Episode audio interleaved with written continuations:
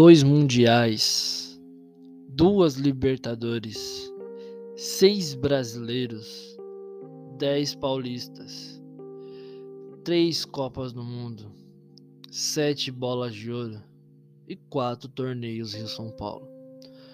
Com um recorde marcado por nada mais nada menos que dos 1.283 gols na carreira. Ele é conhecido pelo nome de Rei Pelé, mas o nome dele é Edson Arantes do Nascimento. Aqui fica minha homenagem a um dos maiores jogadores, se não for o maior jogador de todos os tempos, aonde ele deslumbrou o futebol, brilhou nos olhos do brasileiro e do mundo inteiro, aonde ele, meu, fez gols fantásticos, fez gols lindos e maravilhosos, aonde a, da antiga a nova geração se impressiona até hoje. E aqui fica a minha homenagem a ele, ao Rei Pelé, que no, na data de hoje, do dia 29 de dezembro de 2022, ele se foi. Pelé, que nasceu em 1940 no interior de Minas Gerais, mas especialmente em Três Corações.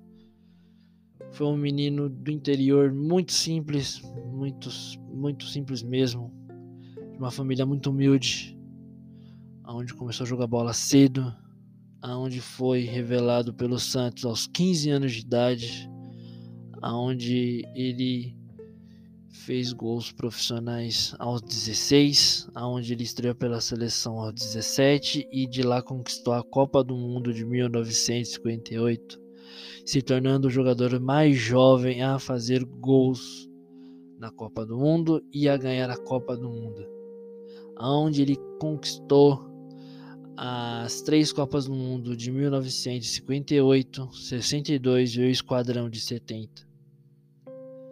Aqui fica o meu adeus ao Rei Pelé, a um dos caras mais brilhantes da história do futebol, aonde um dos caras que faz gols mais bonitos na minha visão, na minha opinião, com relação ao futebol de todos os tempos.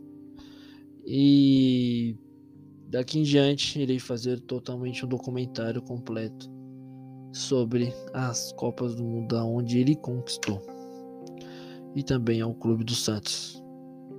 Aqui fica minhas condolências às famílias, amigos e fãs do Pelé, de que aonde o, nenhum outro jogador tem a chave do estádio, que seria do Urbano Caldeira mais conhecida mais como a Vila Belmiro do time do Santos.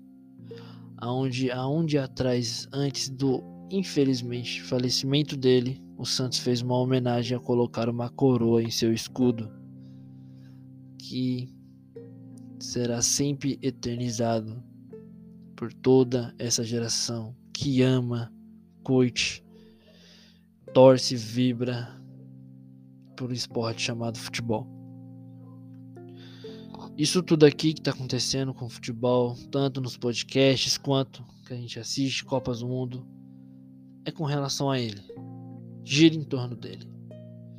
Que esse homem que fez os olhos do brasileiro brilharem várias e várias vezes, em vários e vários momentos. Isso será marcante para todos nós, amantes do futebol. E aqui fica uma homenagem do Farofando a nada mais nada menos que ao maior Pelé de todos.